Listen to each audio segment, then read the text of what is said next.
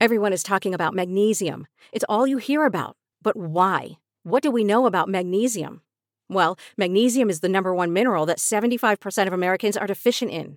If you are a woman over 35, magnesium will help you rediscover balance, energy, and vitality. Magnesium supports more than 300 enzymatic reactions in your body, including those involved in hormonal balance.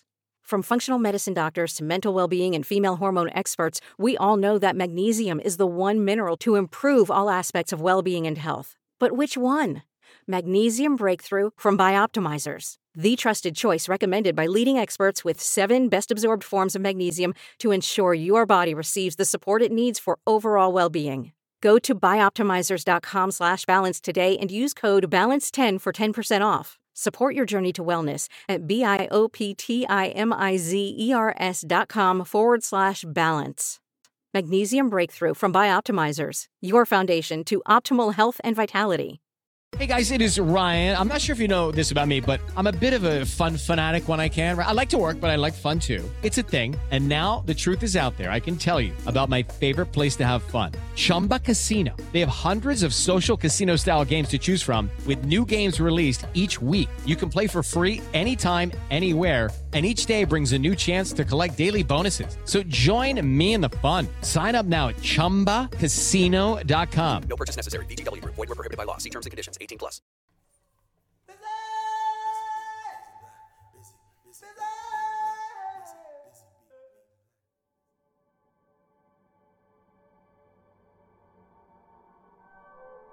I'm still reveling in and relishing an acute awe inaugurated by the images captured by the Just Wonderful Space Telescope in July. As a big and beautiful conversation about our significance continues, a persistent and particular train of thought has caught my attention. We are so small. Something inside me bristles at the thought. I don't want to be small. I don't, want, to be small. It is true. What we are consumed by rather pales in comparison in magnitude and significance when considering and attempting to calculate the vastness of a space beyond comprehension. However, I believe that our recognition of the awe points to an awe we know, an awe within us. We are made of the very stardust we have been so enchanted by. Part of what animates my awe, which I feel as a touch of divinity, is the disbelief that we have to be reminded so often of what we belong to. And I suspect that the language deployed to make us insignificant as we gaze at the stars has something to do with the dominant culture's denuding of our imaginations, which my guest today says requires an emotional athleticism. To help us reckon with our collective awe and our responsibility to harness our imaginations for the futures we deserve, I'm in conversation with Ahmed Best, Ahmed is a multi hyphenate storyteller, artist, educator, and futurist, as well as an adjunct professor at USC School of Dramatic Arts and the Stanford D School. You may also know him as the actor who played Jar Jar Binks in Star Wars. We explore Afrofuturism as an imaginative framework that helps us work through current and oppressive realities in order to fashion a future worthy of us all and the need for black people, especially, to take seriously the project of engaging with what Ahmed calls long futures. He reminds us that the oppressions so many of us live through now are the result of someone's imagination. If we are to have any chance of helping shape the future, we don't have the luxury of not thinking about it. I'm Josh Rivers, and I'm busy being black with Ahmed Best. Ahmed,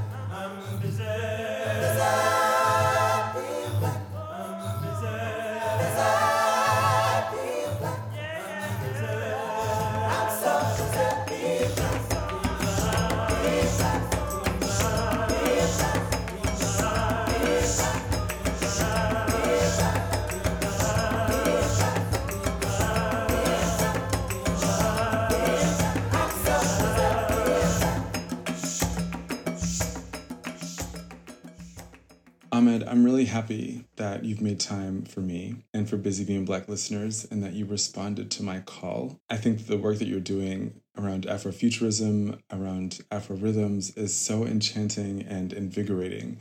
And so I really appreciate you accepting this invitation to come on Busy Being Black and talk to me and Busy's listeners. It's a pleasure to be here. Great to meet you. Great to be here. Great to be a part of this. How's your heart? My heart is great.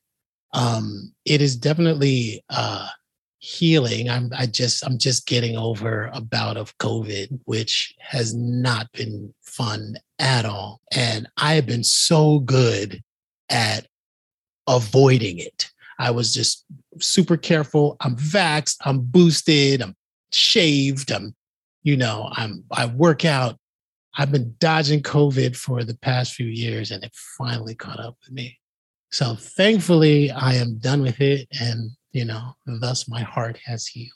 In looking at your work and at what you've chosen to focus on and put your energy in, I was struck by the synergies between your lived experience and mine. And particularly, I'm kind of very sensitive to the universe's synchronicity at the minute, right? And we're having this conversation in the wake of these wonderful, awe inspiring images that the Just Wonderful Space Telescope has returned to us. And literally a couple days later, um, someone was in my inbox saying, You should interview Ahmed about Afrofuturism. And I thought, Gosh, how lucky, right? That I stand here completely awestruck. And then someone emerges like you who is also tackling these big questions about what it means to be alive, to be human, and, and to look beyond where we currently are. And that's not a question, but I perhaps I'd like to know how you feel in the wake of seeing the images returned to us by the Just Wonderful Space Telescope. Well, I'm very passionate um, about space.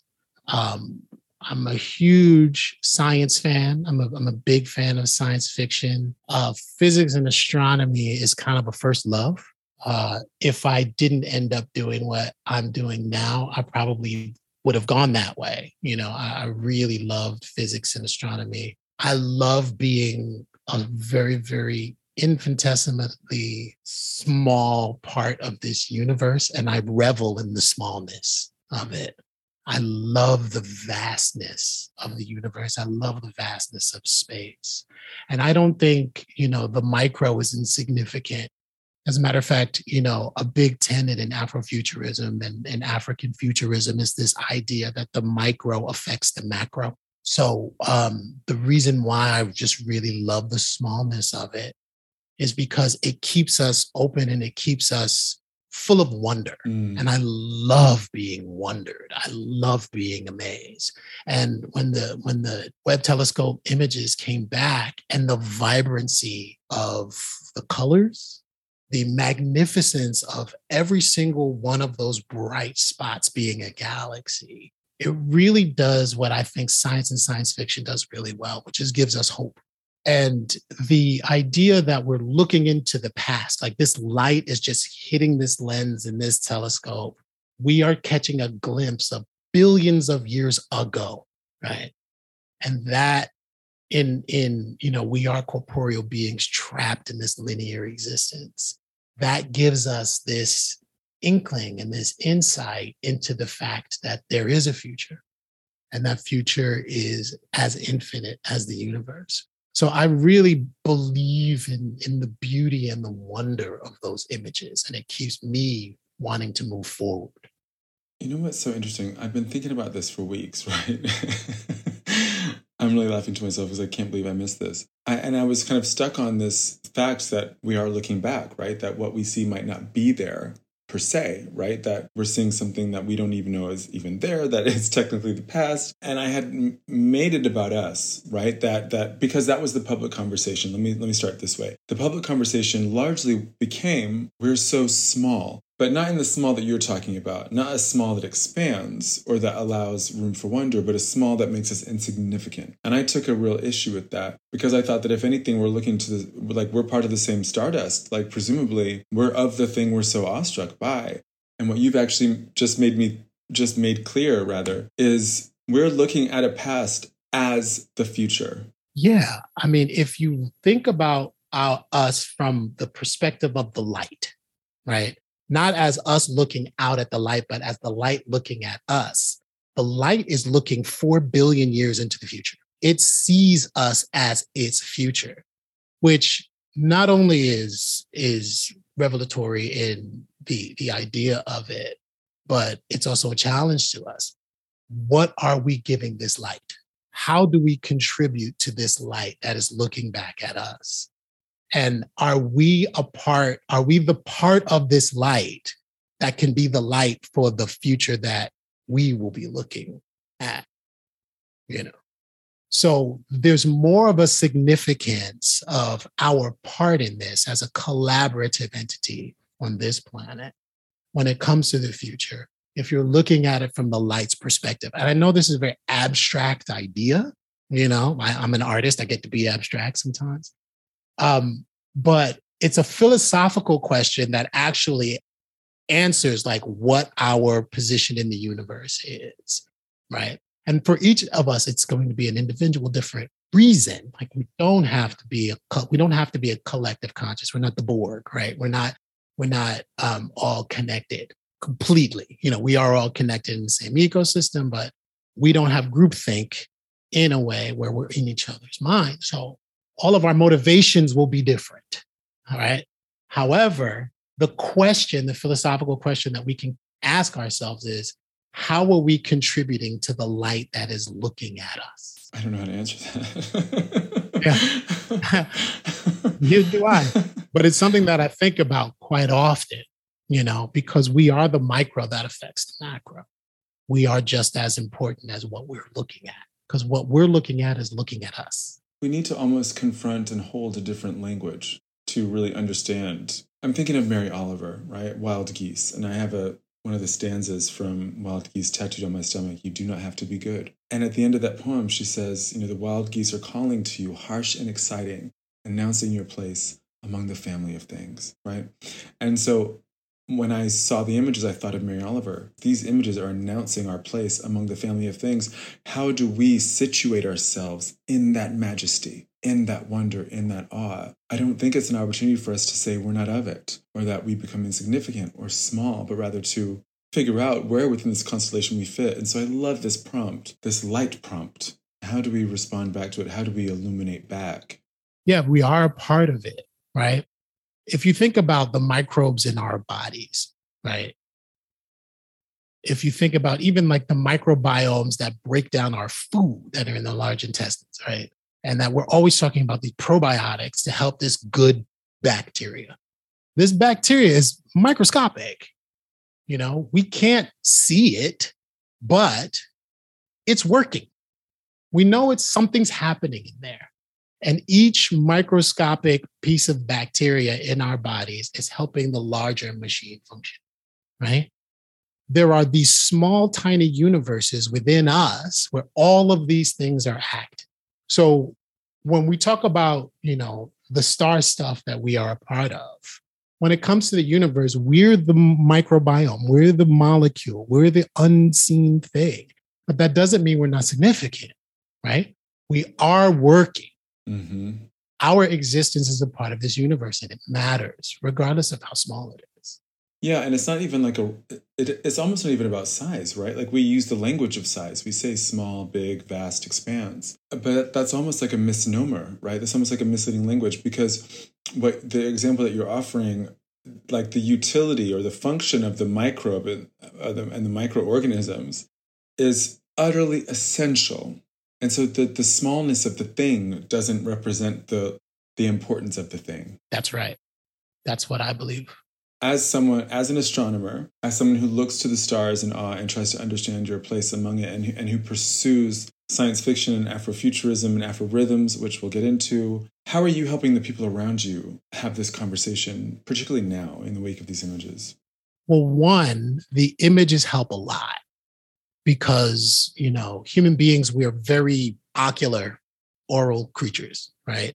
So pictures mean a big deal to us um, you know, we as organism opted for eyes. We have the same like olfactory senses as dogs, but we don't pay as much attention to those because we've abandoned all of those preconceived senses for our eyes. Those these are most important, you know, parts of our perception of the world as human beings. So when you when you show these pictures, the pictures are just so awe inspiring that they start the conversation, which is wonderful, right? And I, am going to say the word wonderful because I love that word, full of wonder. And that's, I, I live my life for the wonderful, you know? And you know, those those images were just so wonderful because it just opens up your imagination and it opens up the possibilities. And and it's it's amazing that human beings did that. And we can do those types of things. You know we can engineer and construct and imagine these things that can capture these images and bring those images through the internet to a lot of people you know? I think the bigger question especially when we're talking about black folk is what does this mean to us right and how does this move us and it's a challenging question because you know specifically when i talk about future and futurism and when I teach futures, you know, I teach at Stanford University and I teach at um, University of Southern California, and I, but I teach futures at Stanford. And there aren't a lot of Black students in my class. And when I talk to Black students about joining my class, they don't see the relevance of it, right? Because it's not helping them advance financially, specifically, in the world, right? They look at it as they look at it as something that is a bit superfluous in their education. And it's a luxury. And this happens a lot when we're talking about Black folks. Thinking about the future, especially the far future, is a luxury that they can't afford. To wit, I will say, not thinking about the future, especially the far future, the long distance future, is a luxury that we can't afford um, because someone is. And the someone that's thinking about it is the someone that is going to be able to define it. And the thing that thing mm. about the future that is so magical is the fact that we're creating it in the moment as we speak. And it comes out of speculation. It comes out of ideas. It comes out of hope. And though that speculation, those ideas, that idea of hope is so incredibly important to the evolution of not just our species, but the entire earth. And we as earth people, we as stewards of this planet, we as the custodial services of this planet, need to be thinking that far or we won't exist. And those folks who are thinking that far are dictating who gets to exist and in what state. And the reason why we have the climate change epidemic that we have, the reason why we have poverty and rampant inequality is because we, as the folks who are the victims of oppression, are not thinking about the long term future in a way to create it out of inequality. I love that you said exist. I'm, I'm reading um, Jayna Brown's Black Utopias, which has just been released, and I'm, I'm only at the beginning. So I, I and I'm, I'm just at the beginning of my learning overall, more broadly about utopias, Afrofuturism, what have you. You know, Jayna Brown makes very clear in the introduction that we black people don't actually exist according to the logic of the human, right? Which builds on Sylvia Wynter's um, unearthing of the of the human as a fiction of the white man's imagination, you know, designed especially for his own advancement and his wresting of his power away from the church. And so that we then have this, or we're living through this extended or protracted period of time whereby Black people are at once just trying to survive, right? Which is a noble pursuit. like, how do I survive? How do I make sure that my family the people I love can eat and survive right now. That's noble. And at the same time, as you're saying, this necessary looking forward, right? Because this cannot be all there is. And we have to redefine what it means to be human as part of that process, right? Which I think is is part of the scarier part of it all, right? That we would have to confront that as things are right now, we are ostensibly non-human. Yeah, and I you know, we are feeling right now in in this present moment especially in our politics and in our social structures we are feeling the push to get out of this box of oppression what's happening right now is we as a collective consciousness are realizing that the confines of white supremacy and oppression are so incredibly small that is not working for anyone. And we have to, we are pushing our way out of it. Let's take gender, for example. The idea of two biological genders is a relatively new idea, right? I would say that when Western science actually took over the globe and the Western scientific method took over the globe, compartmentalizing was the big part, and organizing was a big part of what happened in the scientific community. Now, they could only organize to what they knew, right?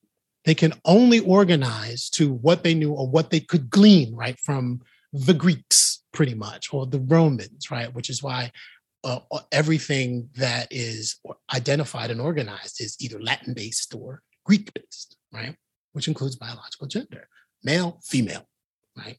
Male of the species produces the sperm with the female's position produces the egg.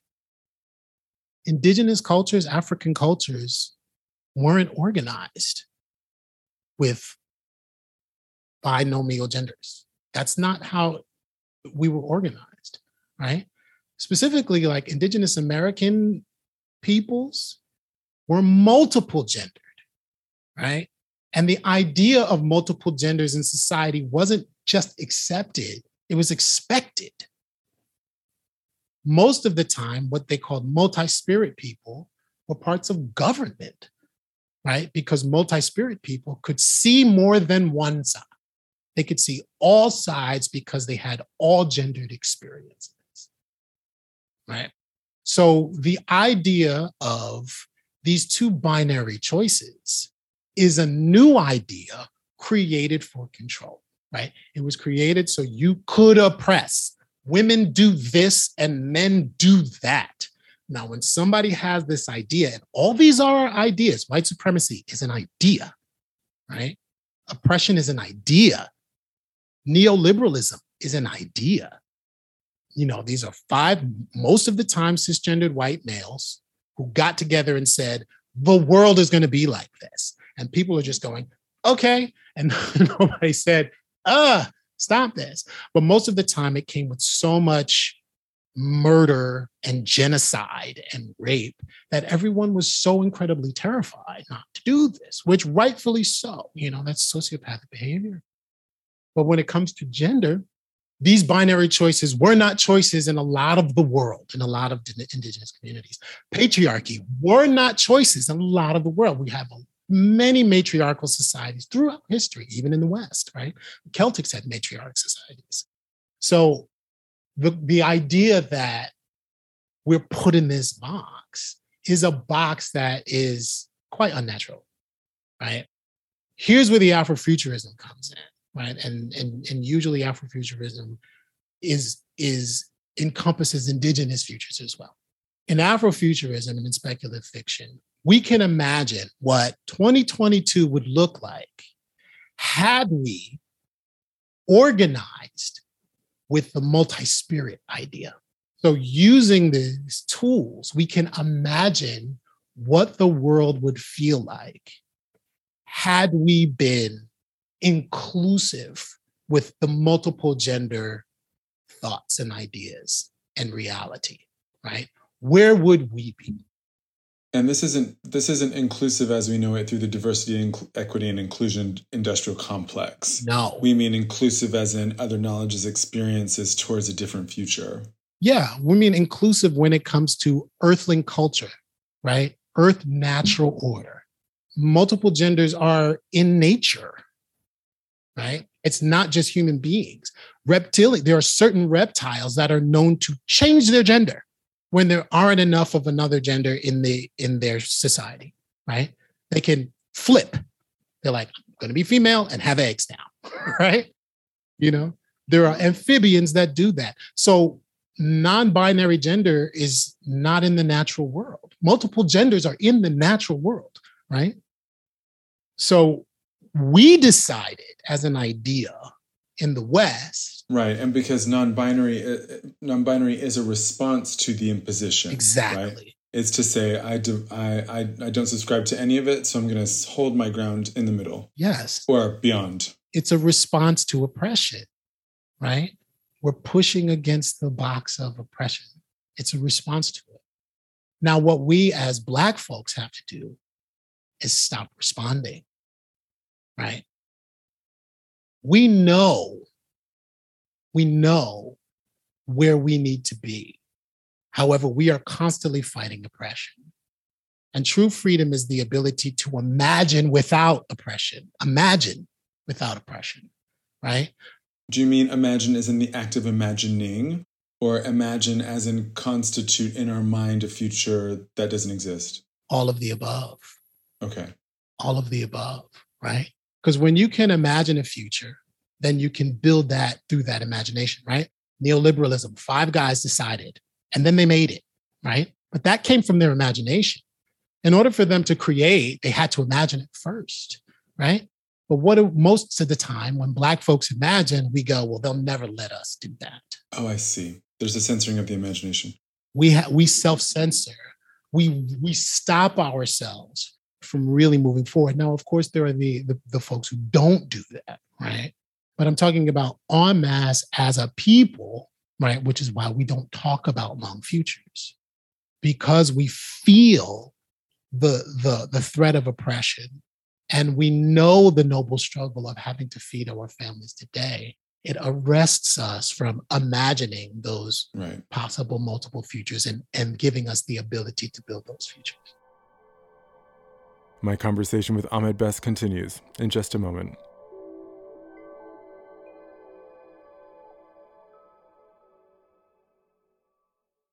It is Ryan here, and I have a question for you. What do you do when you win?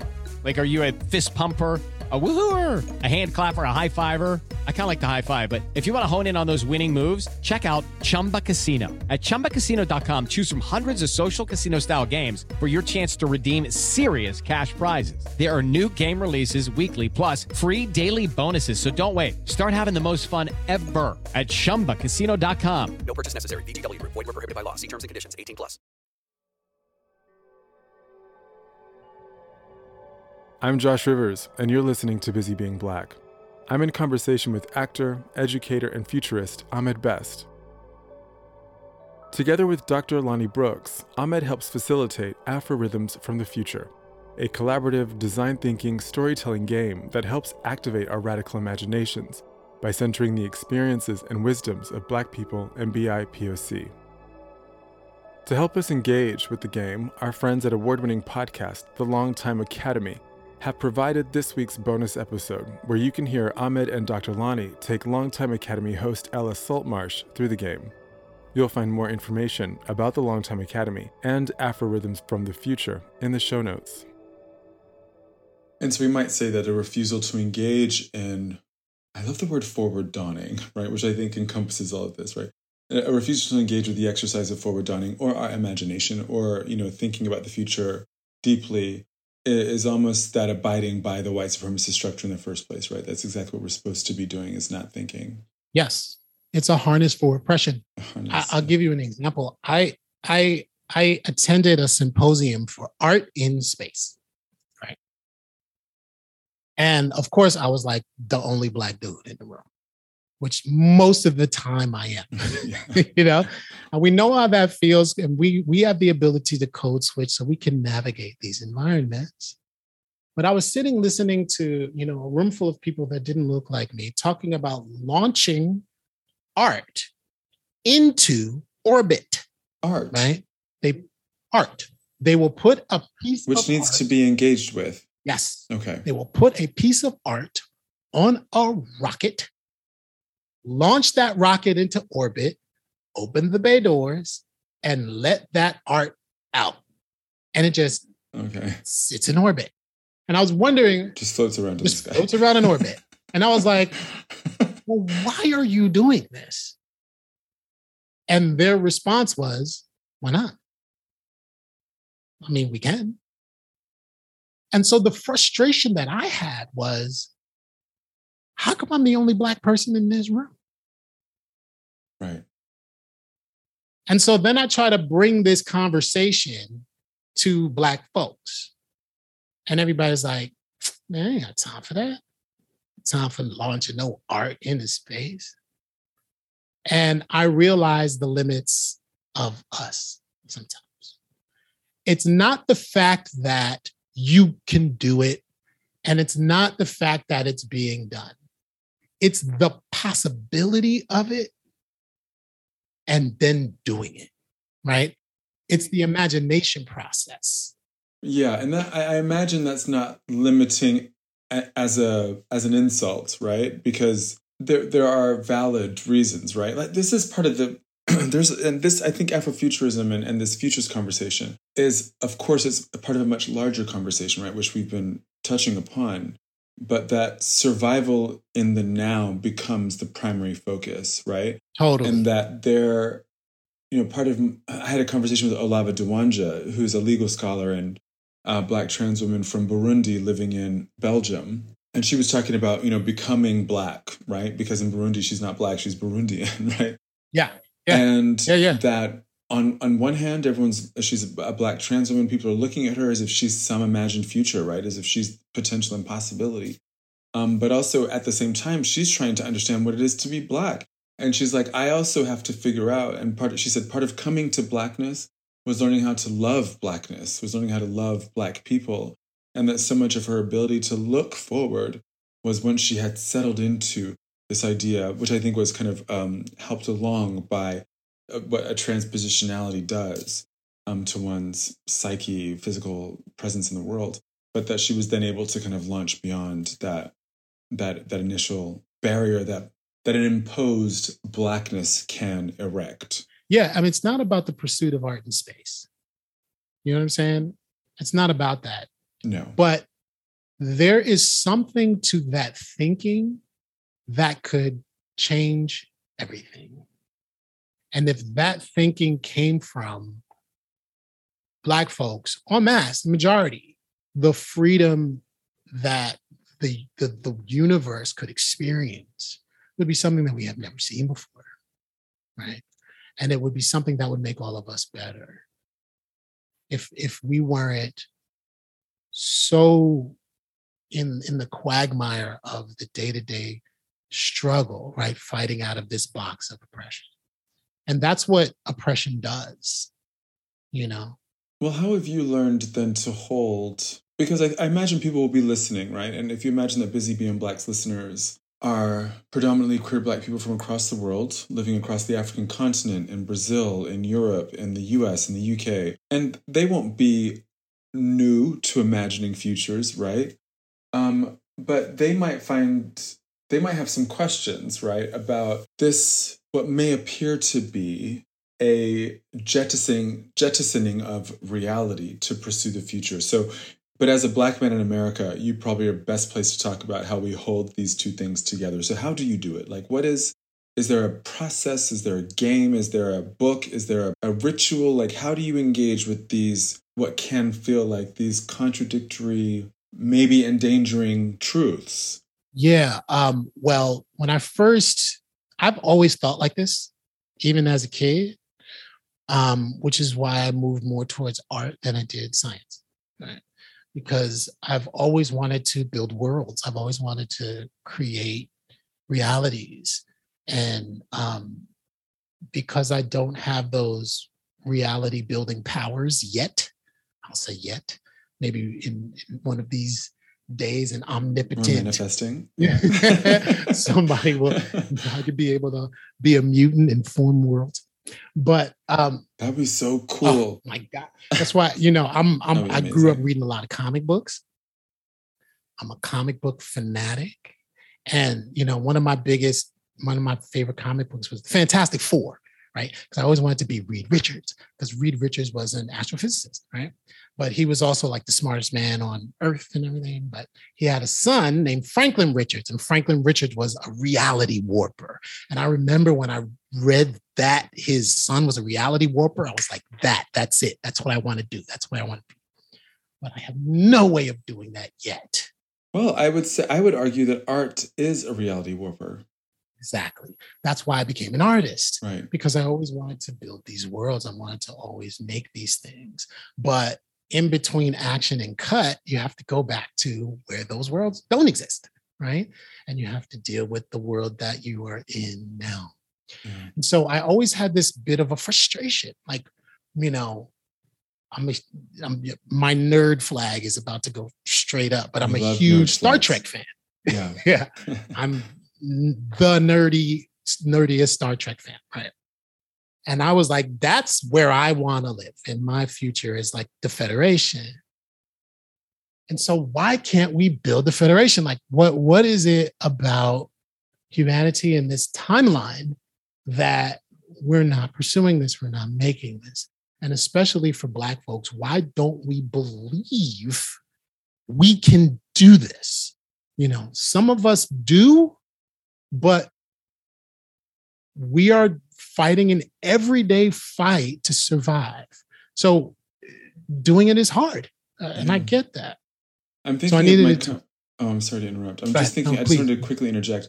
I'm thinking of my conversation with Zinzi Minott, and she was saying that it's brave for Black people to imagine the future. Right? It's an act of courage to knowing all we know about our lived experience.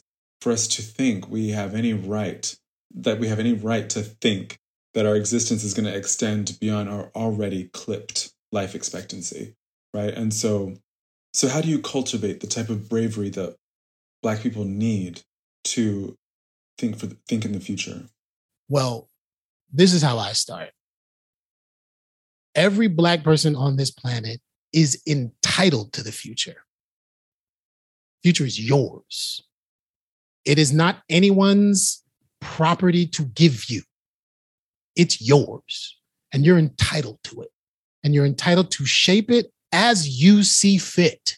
hmm There is no right or wrong. It's yours.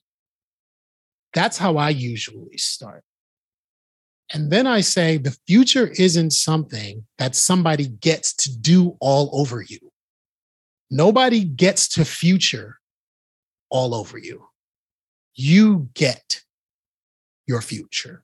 You have agency over your future.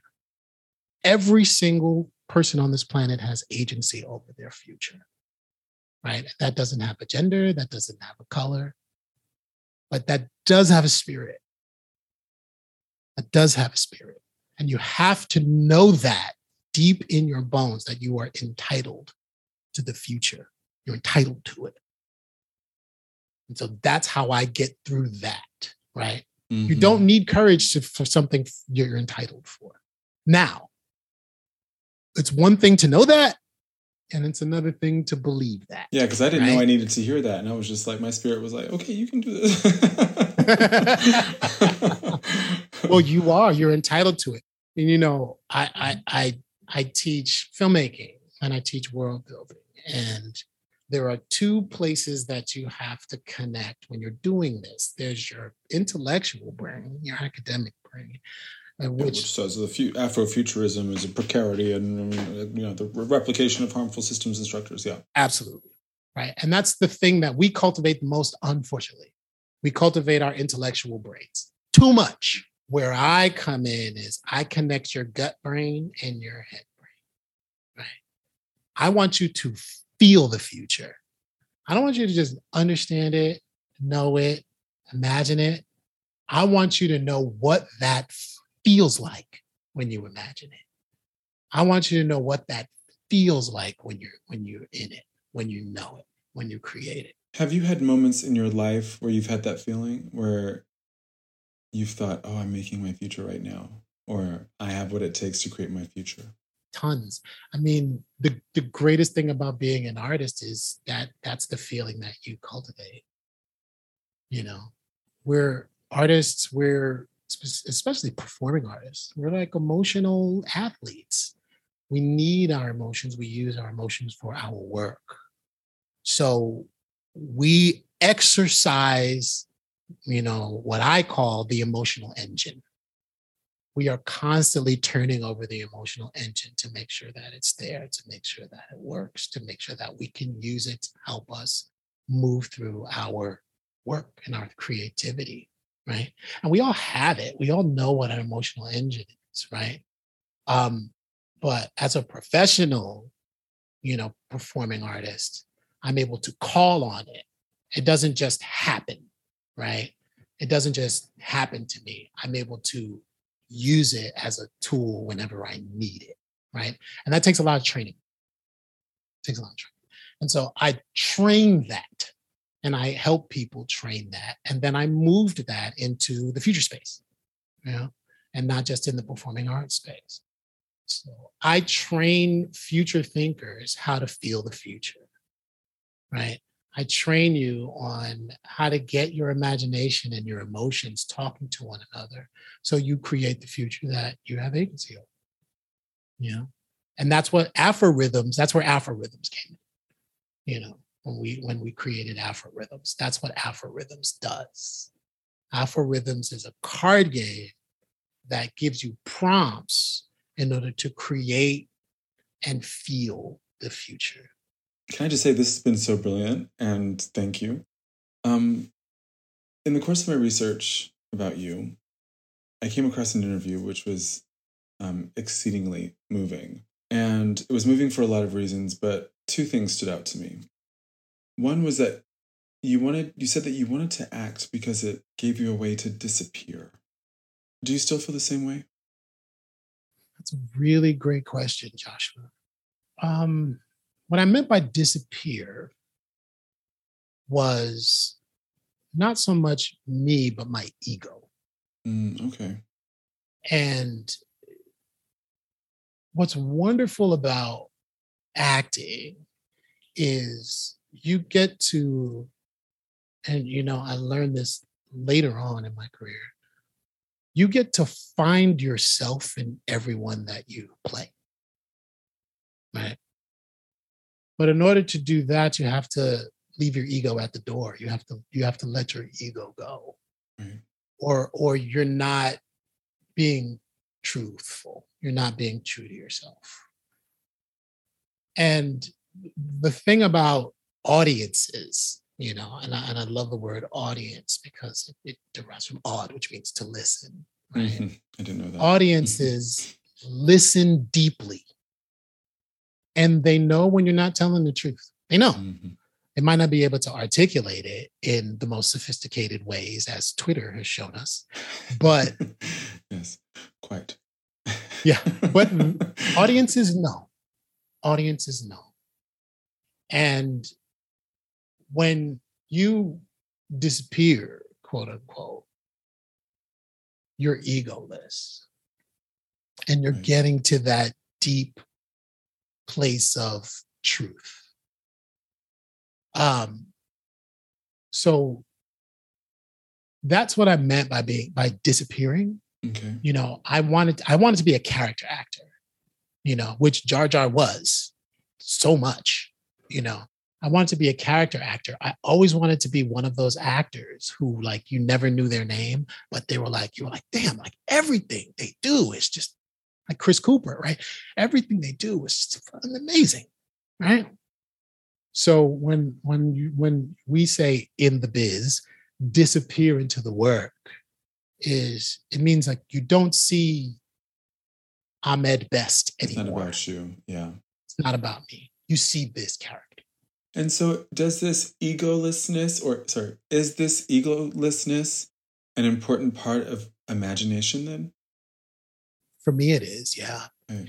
Um, because you're not trying to make. this is, I think, a lot. I, I think a lot of um, future builders think this way. I am going to make the world a better place. I'm Elon Musk. Yeah. right. Yes. Yeah. All ego. Mm-hmm. Nobody asks the world. Right. You know what I'm saying? There's a beautiful indigenous saying that the Wendat people say. They were like, now we know the earth's words, meaning science. Now we have to learn her song.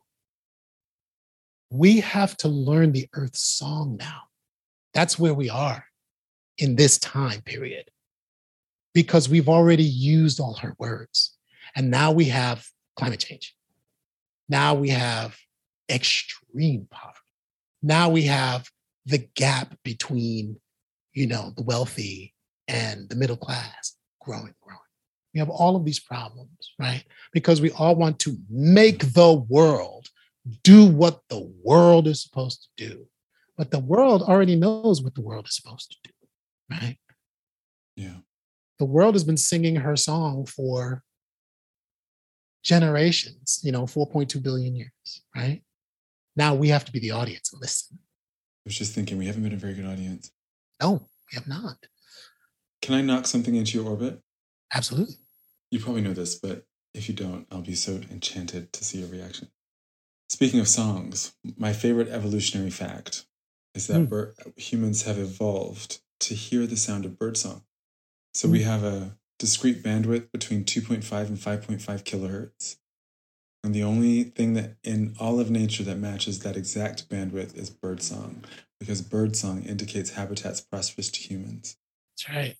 Beautiful. Uh, that's part of the Earth's song, right? She's telling Right. you if we were listening, if we were being a devoted audience, we would Yeah. know that. we would know that. I mean, we do know it, right? We- have that embodied knowledge. Like, our when we hear birdsong, there's something happens to us.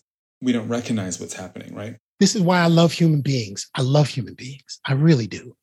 I love human beings because it's still in us. Even through all the bullshit, all the ego, all the destruction, we still have, and this is this is why emotional feeling the future is so important. We still have birdsong. We still know it, right? We still can feel it in us. It's been so dormant because we've been fighting so hard just to survive, which is why I say we're entitled to the future, right? We're entitled to it because we're built to move towards it in us. We know all the things, we know all the cues, we have it in our bodies. It's just been quiet, right? Now it's time to turn that volume, really listen to the song. Ahmed Best is a multi hyphenate storyteller, artist, educator, and futurist, and teaches at the USC School of Dramatic Arts and the Stanford D School. In the show notes, you'll find more information about Ahmed and the game he helps facilitate with Dr. Lonny Brooks, Afrorhythms from the Future.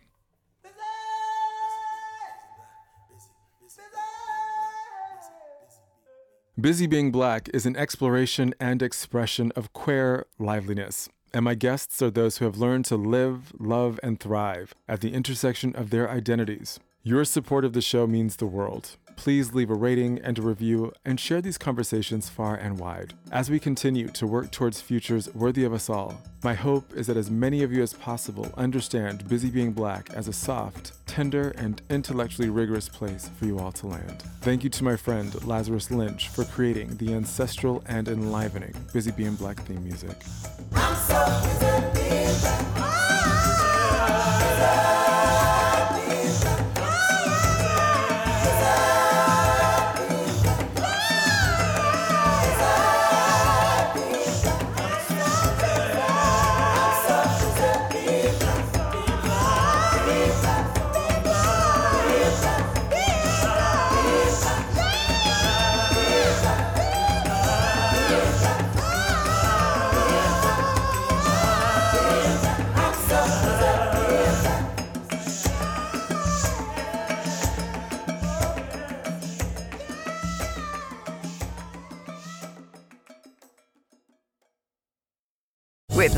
Land slots, you can get lucky just about anywhere. This is your captain speaking. Uh, we've got clear runway and the weather's fine, but we're just going to circle up here a while and uh, get lucky. No, no, nothing like that. It's just these cash prizes add up quick. So I suggest you sit back, keep your tray table upright, and start getting lucky.